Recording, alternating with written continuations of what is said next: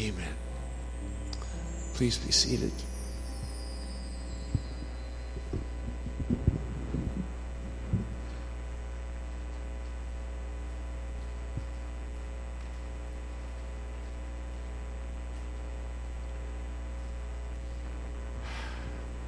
Wow. Thank you, worship team, for your ministry to us and leading us into the presence of God. We're going to continue our series today on spiritual warfare. We've talked about the fact that we are in a battle. It's easier to see in this day and age because of all the things that are happening around us. It looks like it's a political battle, it looks like it's a war of ideas, culture wars, value wars, wars over traditional marriage or abortion or women's rights or sexual identity or gender, socialism versus capitalism, immigration. We can go on and on. And even though this warfare works its way out in the realm of ideas, politics, values, and rights, the real battle, as we've talked about, the real battle is invisible. Makes it kind of complicated, doesn't it? It's an invisible war. Ephesians 6:12 says for our struggle is not against flesh and blood. It's not what we can see, but against the rulers, against the authorities, against the powers of this dark world, and against the spiritual forces of evil in the heavenly realm. That's why Peter said in 1 Peter 5:8, be self-controlled and alert. He's saying, pay attention. Your enemy, the devil, prowls around like a lion looking for someone to devour. There is a war. Our opponent is the devil, or it's Satan. We've talked about the fact that God is all powerful and God is sovereign, but Satan has an obvious influence and powerful presence in our world. We talked about what God allows Satan to do, and we talked about the indications that he's at work. What are the indications that it's a spiritual attack? How do we know it's the devil who's responsible? And what are our weapons? How do we fight? What do we have in our arsenal to fight in the heavenly realm? Some people deny Satan has any power, or they try to minimize his role in history and the affairs of people. And indeed, the Bible teaches us to worship God, but be aware of the devil. Worship God, be aware of Satan, what he's doing. The material we cover has all been out of the Word of God, Scripture. And some of the material I share today is gleaned from a book, Spiritual Warfare for Every Christian by Dean Sherman. And today we're going to talk about Satan's plan or his strategy. How do we know? How do we know what to do if we don't know his strategy? What is what is the strategy of the enemy? We've got to know. I know that if you go to a football game and you watch the coaches on the sideline, you have the offensive coordinator, you have the defensive coordinator, and they're trying to figure out the strategy of the opponent, of the enemy. Why? So they can win. And we need to understand the strategy of the enemy so we can win, so we can defeat the enemy. Today we're going to look at three battlegrounds. Where does this spiritual battle take place?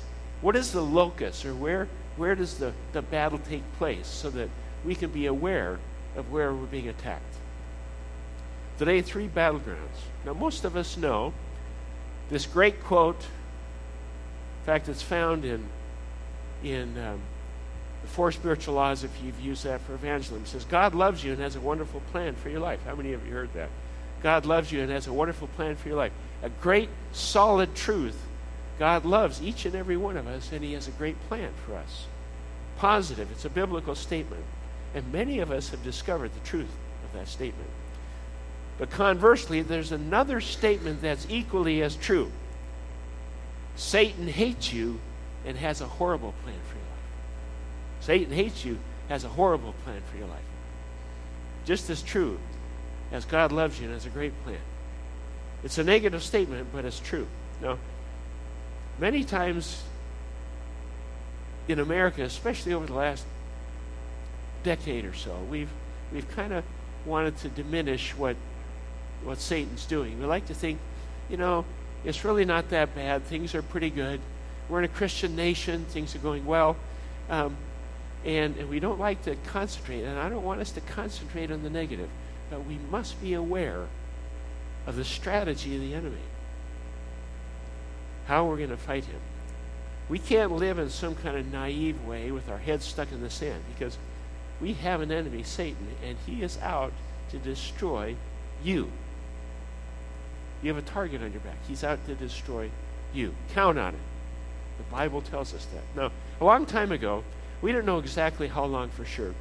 God created beings called angels. We're going to just look at a little background today.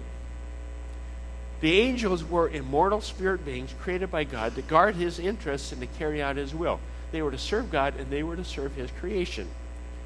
They were created sometime before the creation of human beings. We're not sure exactly, but before human beings were created, angels were created. In Job 38 7, it says, While the morning stars sang together, all the angels shouted for joy.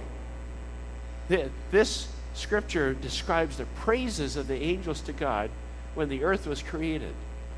They were beings that supported God, worshiped God, and they sang God's praises when the creation came about. And according to scriptures, one angel, the best and brightest, most beautiful, whose name was Lucifer, became proud and attempted a coup in heaven.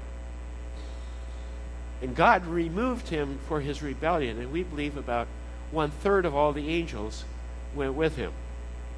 Pride followed by rebellion created what we know today as Satan, and that is called, Satan means adversary, a spiritual angelic being who is in rebellion against God, trying to destroy any and all of God's good creation. That's his agenda. If God created it good, he's, he wants to destroy it. That's his agenda. And that includes you. You. 1 Peter 5 8, be controlled, self controlled, and alert. Your enemy, the devil, prowls around like a lion looking for someone to devour. Let's start by talking about Satan's plan. We want to know his strategy. Satan's plan. Satan's plan for all of us as people, human beings, is destruction. Destruction. John 10:10 10, 10 says, "The thief, speaking of the enemy, comes only to steal, kill and destroy. Steal, kill and destroy." Ephesians 6:12 says, "For our struggle is not against flesh and blood, but against the rulers, against the authorities, against the powers of this dark world, and against the spiritual forces of evil in the heavenly realm." The word struggle is a very personal word. It denotes a one-on-one wrestling match if you did wrestling in any time in, in your background in school, you understand that wrestling is one on one, and there's only one that wins. It's a struggle. This wrestling match is to the death.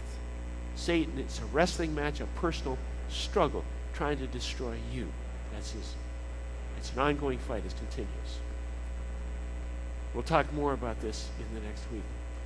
2 Corinthians 2.11 says, in order that Satan may not outwit us, we are not unaware of his schemes.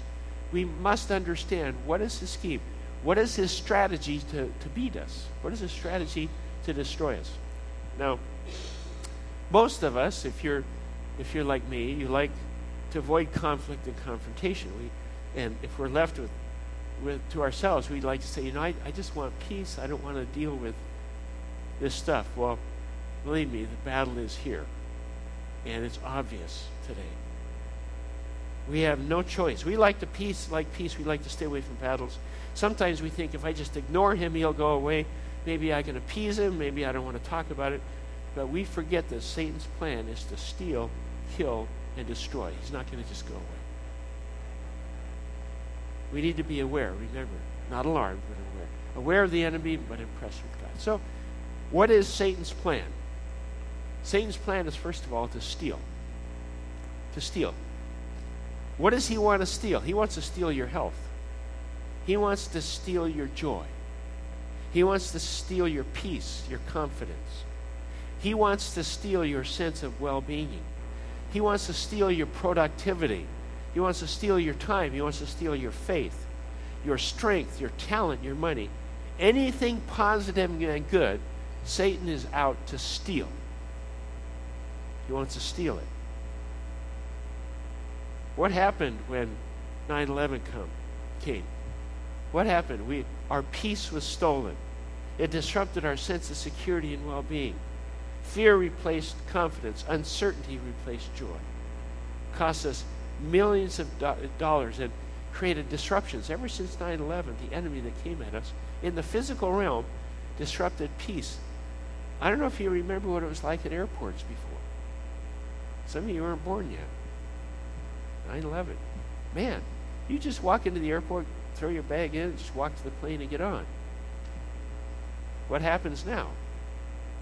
Run through metal detectors this, and they pull you out and they search your luggage. If you miss something in your luggage, they, they take you into a room and interrogate you and make you think like you're a criminal. You know, all kinds of things. I bet we'd have a lot of stories of what happened. How our peace was stolen by the enemy. The enemy, Satan, wants to steal your peace, your sense of well being. It's his plan. Satan will also kill.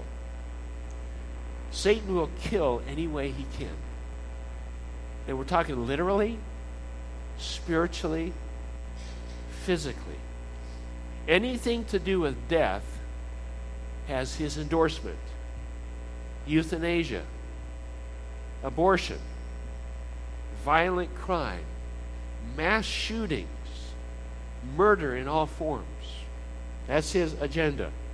Suicide, thoughts like, I wish I'd never been born, or life is not worth living, I, I think I'll end my misery and pain.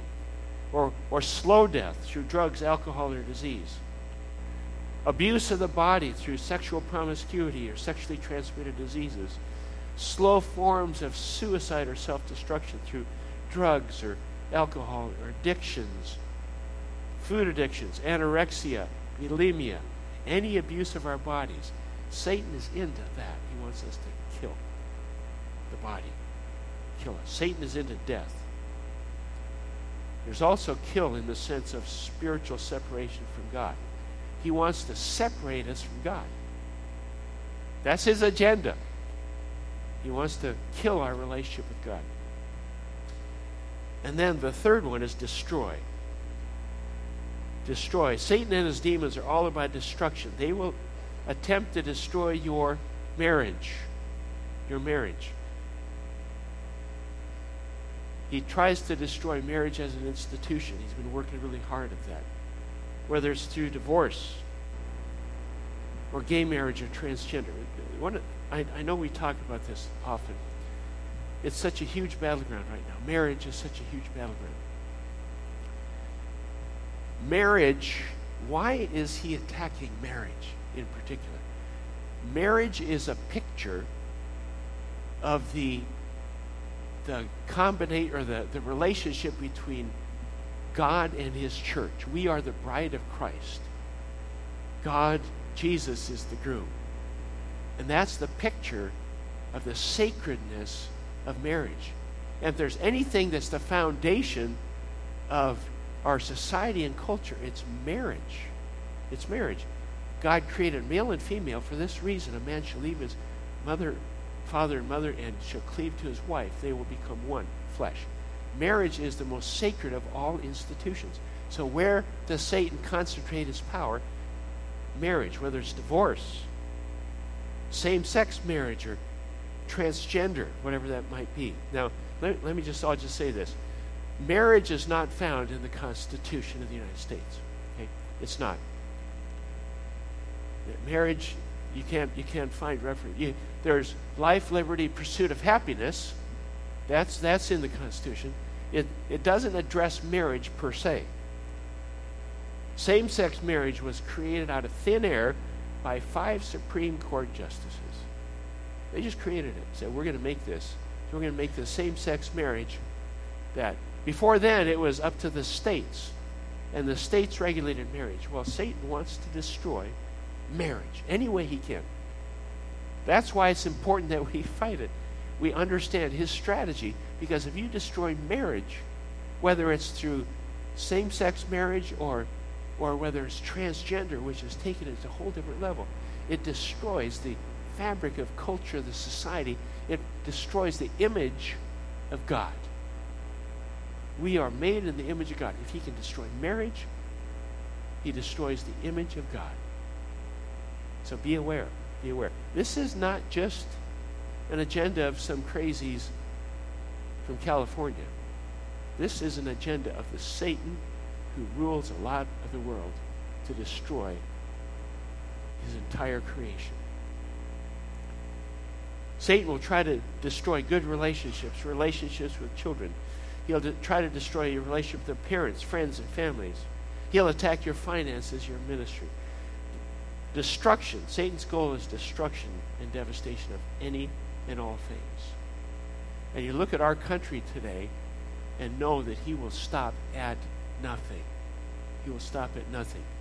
This whole transgender thing, I heard somebody told me a story last week that um, there, a boy was in, in his home, about an eight or ten year old, came home and he said, um, I, I want to identify, I'm, I'm identifying as a cat.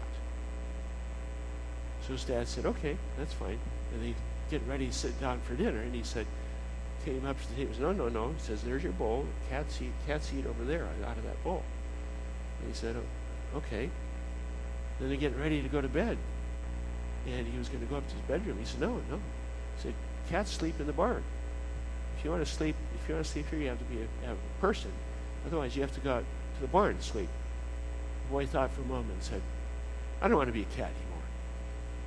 The, the absurdity of that identity thing. I mean, we have everything from a 62 year old man in England that wanted to self identify as a 20 some year old so he could be on the dating websites of young people. And he took it to court. He sued so he could identify as a 27 year old. You have people that are trying to identify now. It's, it's like, I want to identify, self identify as a disabled person so that I can get disability and I can get those parking permits that I can park everywhere. I'm serious. Disability. So you can say, I identify as a disabled person. You know, whether it's some gender, whether it's an animal or that, I mean, it, there's no end to it. It's bizarre. Where does that come from? Satan's trying to destroy the image of God and who we are created to be. Who would have thought this? How many years ago? How long has this been in, in, in the works? Never thought about it. Satan has all the exact opposite characteristics of God. God is love, Satan is hate. God is faith, Satan is unbelief. God is generosity, Satan is greed. God is encouragement, Satan is sarcasm. God is life, Satan is death. And what happens where Satan has his way? Nazi Germany, Stalin's Russia, Russia, devaluing of human life, murder of six million Jews, three million Christians, the destruction of the entire European continent. He's trying to steal and kill and destroy. Now, you're all aware of that. Let's move on to the three battleground areas. What, where does this battle take place? The first place it takes place is in the mind. The mind. 2 Corinthians 4 3 to 4 says, And even if our gospel is veiled, it is veiled to those who are perishing. The God of this age has blinded the minds of unbelievers so that they cannot see the light of the gospel of the glory of Christ, who is the image of God. Unbelievers just, they, they are blinded. They just cannot see. Who does that? Satan blinds them. I've talked to people that they just about the gospel, the good news about Jesus, and they just have no, no concept. Why? They're blinded. It takes the battle is in the mind that we need to pray that God will open their minds. 2 Corinthians 10, 3 through 5. For though we live in the world, we do not wage war as the world does. Very important statement. The weapons we fight with are not the weapons of the world. On the contrary, they demolish, they have divine power to demolish strongholds. We demolish arguments and every pretension that sets itself up against the knowledge of God.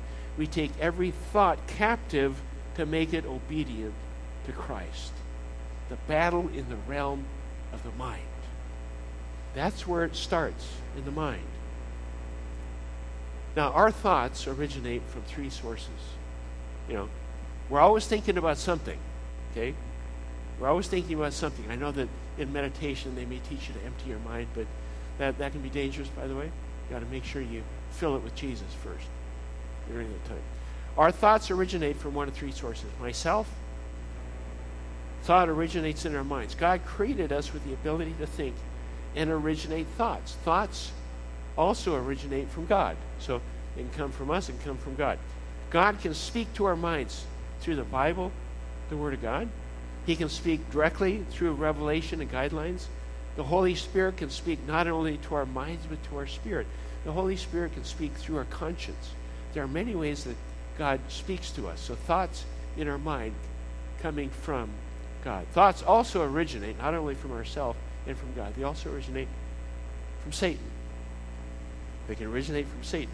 Satan or demons can put thoughts in our minds. Extreme example is the man who killed his wife and children and told everybody, God told me to do it. Some something got twisted in his mind. Satan put the thought in his mind and he carried it out.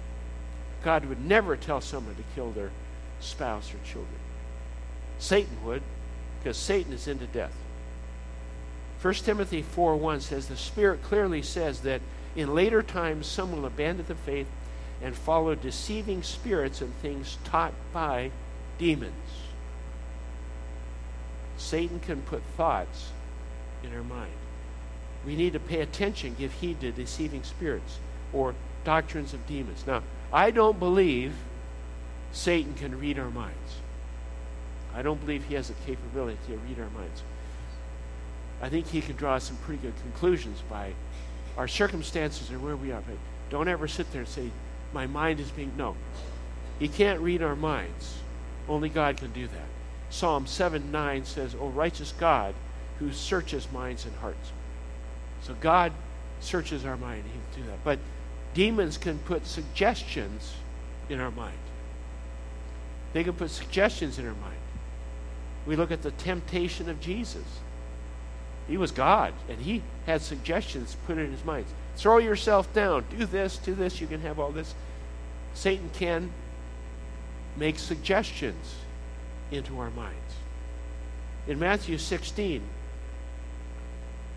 Jesus told his disciples, He said, The Son of Man, speaking of himself, has to be given to the, the, the leaders and the religious uh, leaders of the Jews, and they are going to they are going to abuse me and beat me and crucify me. He, and, and, and the disciples said, Whoa, wait a minute. In fact, Peter argued with Jesus, saying, It wasn't necessary for you to die. He said, Don't, that's not necessary. What did Jesus say? What did Jesus say in Matthew 16 23? Get behind me, Satan. He didn't say, Peter, shut up. He said, Get behind me, Satan. You are a stumbling block to me. You do not have in mind the things of God, but the things of men. Why the rebuke?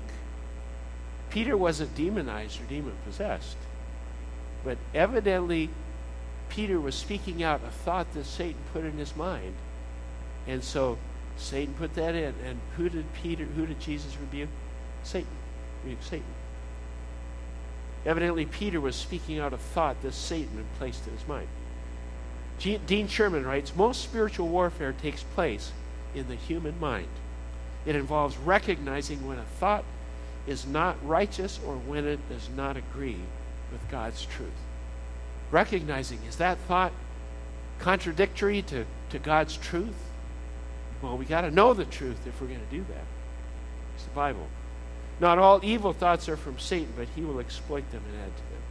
In James 1 13 and 14, it says, When tempted, no one should say, God is tempting me, for God cannot be tempted by evil, nor does he tempt anyone. But each one is tempted when by his own evil desire he is dragged away and enticed. Then, after desire has conceived, it gives birth to sin, and sin, when it is full grown, gives birth to death. Evil thoughts can originate from our own mind or from Satan, both. So there's a battle going on in the thought realm. No question about it. And most of us would say, I know, I experience it every day. There's a battle going on for our minds. It's critical to win in the thought realm because every action we take originates in the mind, starts there. Examples are examples of imagination. God has created us to be creative. The devil can fuel our imagination with falsehoods or evil thoughts. Have you ever said, Where did that thought come from? I don't know if you've ever said that. Well, be aware. And the enemy is seeking to kill and destroy. He'll throw those at you. God intends our imagination to be used for faith, not unrighteousness. Hope, not doubt. Good, not evil. A second example of our mind battle is in the, in, in the realm of truth. I, I spend a lot of time talking about truth. My, my life motto is speaking the truth in love. You can speak the truth without love, but you cannot truly love without speaking. We must speak truth. We must understand truth. And one of the one of the, the great faults in the pulpits of America, and I'm not pointing out any fingers to any individual in particular, is we teach the truth of the Word of God, but we don't take serious the prophetic, the prophetic role. The prophets in the Old Testament and the New Testament, they declared the truth of God and warned people this is what's wrong. This is what we need to watch out for. This is right. This is wrong. Prophets declare the Word of God and say, if you don't follow the Word of God, this is what's going to happen. That's the, that's the prophetic nature of the future. The prophets would say, This is God's Word to you, nation of Israel. And then they said, If you don't follow God's Word, that's what's going to happen. That's prophetic. And many, many pastors in the pulpit are loath to speak the truth because they're afraid of what people might think. Well, they not say truth is relative, truth is unknowable. I have my truth, you have your truth. There's no absolute knowable truth. Truth without factual basis is opinion. Some people just cannot believe in God or an intelligent designer. Truth. Truth. I remember when my daughter Brianna was running in track in high school and she injured her quadricep muscle, this particular muscle, during a track workout. We took her immediately to a sports medicine specialist. And one of the reasons I remember that, other than I was trying to help my daughter get over her injury, was in the exam room they had a 3D model of the human knee the knee. I don't know how many of you ever, ever looked at the human knee. You know, you take it for granted unless you had knee surgery like Luann. They say, What happened to the knee? The knee is a very complex joint. You have tendons, cartilage, a specific way the bones fit together. Very complex. Some of you have had knee replacement surgery, and it's pretty good. They're, they're made by man, but not as good as the original. And people would say, if they don't believe in a divine creator they say, oh, it just kind of evolved. It kind of happened, and you know, we just kind of came about by accident. They don't believe in an intelligent designer. Now, they may not believe in God, but you, there's no way you can look at even the human knee without believing in an intelligent design, with an intelligent designer. Truth. Truth. There's so much truth that we have to hold to. Who says Jesus is the only way to God? Jesus did. There are attacks all over on the mind in the realm of truth. Then there are attacks in the mind in the realm of morality. Right versus wrong, good versus bad. Is there right? Is there wrong? Is there good? Is there evil? The key word today is choice. Choice. We want to choose. Killing is called choice. Perversion is called an alternative lifestyle. Depravity is called self expression. Self control is called unhealthy repression. Moral irresponsibility is called freedom. Vulgarity is called freedom of speech. Pornography is called adult entertainment. All kinds of things that we deal with morally in the mind. I had somebody one time speaking of the mind, talking about pornography and justifying pornography on the internet, and said to me, You know, the, the pictures aren't real, they're just digitized. They're just ones and zeros. It can't be wrong to look at ones and zeros, could it? I don't know if you've ever had that argument with somebody. Say, it's just ones and zeros. I know it's pornographic images, but it, it's just computerized. Can't be, can't be wrong. What do you suppose that pornography pornographic image is reduced to in our brains? Chemical reactions, nerve impulses. What's wrong with that? We could justify all kinds of things with that rationale. Jesus said, if you look on someone in lust and desire, it's just as bad as the physical act itself. So, all kinds of justifications for all kinds of behavior in the mind. It just happened in my mind. I, I just thought it. I didn't do it. Jesus said if you look on someone in lust, it's just as bad as a physical act itself. Makes no distinction between a chemical reaction, a nerve impulse in the brain, the real thing. Nor is there any distinction between a digitized image and the real thing. The battle is in the mind. People, it's in the mind. Morality. is a huge, huge battle. And 2 Corinthians 10.5 says, We demolish arguments and every pretension that sets itself up against the knowledge of God. And we take every thought captive to make it obedient to Christ. Is there a battle going on? Oh, yeah. There's a battle. It's real. Not one person here hasn't dealt with the battle in the mind. Imagination, truth, morality. And then there's religion. 2 Timothy 4 3 through 4 says, For the time will come when men will not put up a sound doctrine. Instead, to suit their own desires, they will gather around them a great number of teachers to say what their itching ears want to hear. They will turn their ears away from the truth and turn aside to myths. Wow. Wow. Rampant, rampant, online, on media, live, all kinds of places. Says God exists for my benefit. Therefore, I think I'm just going to create my own religion.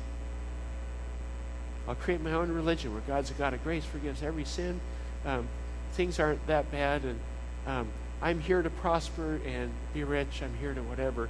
Everything's about me. It's not about God, it's about me. Something called syncretism, creating your own religion. We'll have a God of love, not justice and wrath. Uh, we'll put reincarnation in there because I like to get more than one chance. The mind. There's a huge, huge battle in the mind. And I don't get a chance, and I don't, I don't very often speak about other media preachers or whatever. But be very discerning about that. Because if they are just giving you pablum or dessert just make you feel good. I had, I had somebody, I went out to lunch one day, person in my congregation in Seattle, and he said to me, you know, Pastor Mark, I, what you say doesn't always make me feel good. I said, you know what? It's the Word of God. I said, the Word of God doesn't always make us feel good. All have sinned and fall short of the glory of God. This is sin. This is righteousness, whatever. We're not here to feel good. We are here to be good. We're here to stand up in righteousness. And if all we hear is something that makes us feel good, then we'll say, um, it's a coach that doesn't care about me improving. They're just making me feel good all the time. Mind, bad, bad. The next is the heart. The heart is the realm of affections. Affections. Satan will try to steal your heart. What is your first love? What do you love the most? That's a question. 1 John 2:15 says, "Do not love the world or anything in the world. If anyone loves the world, the love of the Father is not in him." Matthew 6:24, "No one can serve two masters. Either he will hate the one, love the other, or he will be devoted to one and despise the other. You cannot serve God and money." The world, the things in the world, money, possessions. It doesn't say don't have them. It doesn't say don't enjoy them. The Bible never says that money is the root of all evil. Some people say money is the root of all evil. I'm going to take a take a vow of poverty because money is the root of all. No, it says the love of money is the root of all kinds of evil. The love of money. That's the affections. And Satan will do that. Uh, uh, affections in the heart. We also have to look at attitudes. We have to guard against the sin of action, but sometimes tolerate the sins of attitude. It's easier to hide attitude, and it's easier to justify. Ephesians 4:26 through 27. We looked at this a couple weeks ago. says, "In your anger, do not sin. Do not let the sun go down while you are still angry, and do not give the devil a foothold." A foothold. We talked about giving the devil inroads, and if we have a bad attitude which we can hide, nobody can see it, then we give the devil a place, an opportunity. For what? Influence, power, and control. Attitude. We're just as responsible for our actions as we are our attitudes. Thirdly, emotions. He says in Ephesians 4:31, "Get rid of all bitterness, rage, and anger, brawling, and slander, along with every form of malice." Satan would love to see our emotions out of control, up, down, no stability. And the third battleground, after the heart, is the mouth. The mouth. Yeah. We use our mouth to proclaim truth and encourage one another, speak love. We also allow our mouths to become instruments of destruction in the hands of the devil. Huge, huge battleground. Words are amazing tools. Words are amazing, amazing tools. Proverbs says words can bring life or death, healing or destruction. We can pray a prayer here, words, out loud, and impact a life thousands of miles away. Words. Words. We can pray for someone's deliverance. We can pray for the blood of Jesus Christ to be effective in a, in a situation, deliverance or healing and they can be healed or delivered. Words. Words have incredible power. If we release a supernatural power for good to help people, what kind of power is released if we complain or criticize or gossip? That's why James 1:19 says everyone should be quick to listen, slow to speak, and slow to become angry. James 3, 5 to 6 says, likewise the tongue is a small part of the body, but it makes great boasts. Consider what a great forest is set on fire by a small spark. The tongue also is a fire, a world of evil among parts of the body. It corrupts the whole person, sets the whole course of his life on fire, and is itself set on fire by hell. We've talked about this, and that's a whole other sermon. James 3.10, out of the same mouth come praise and cursing, my brothers, this should not be. What is coming out of my mouth? Starts in the mind, in the heart, and that gets revealed with the mouth. Do we bless each other? Um, somebody said once,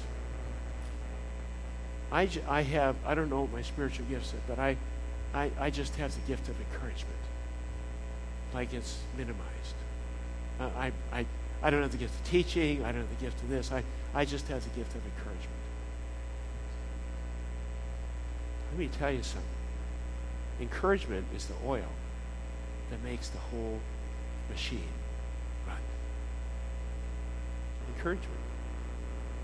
Encouragement. The tongue. Positive encouragement. And it can be, I like your sweater. Are those new glasses? Did you lose weight? No, I do. You got to be careful what you do encouragement where, where you just say positive things to people. Saying, I appreciate this. Just find little things. Not, not to manipulate. We're not trying to gain something or gain an advantage or make them feel like better about us. But encouragement, genuine encouragement, that is so powerful. Nobody has just the gift of encouragement. Somebody has the gift of encouragement. And it is huge. It's a gift of the tongue. And I, I wish I had more time to go into that, but we need to, to fill this place, fill the body of Christ, our connect groups, our ministries, our homes, our places of employment, wherever we are, with a gift of encouragement. Spiritual warfare is real. Three battlegrounds the mind, the heart, and the mouth. And if we consistently watch over our minds and hearts and mouth, submit our minds and our heart and our mouths to God, we will deny Satan access to the battlegrounds in our life so he cannot by any means steal, kill, or destroy. Again, as we go forward, again, remember what God has given us and be aware. Don't be alarmed. Be aware. Greater is he that is in you than he that is in the world. You got the power. Let's pray. Father, we thank you that you have given us affirmation about the fact that there is a battle. But the fact that you've also given us the power. You've already won. And I just pray, God, that you would help us to be aware of what's happening in which battleground and, and where we go. Because you've raised us up as a church of Jesus Christ, as individuals and families and neighborhoods and places of employment in, in Eau Claire and beyond to make a difference. And I pray, Lord Jesus, that we would see those victories today. And I pray that as we move out today, that we would surrender to you our minds, our hearts, and our mouths to you. We thank you in Jesus' name. Let's stand, please.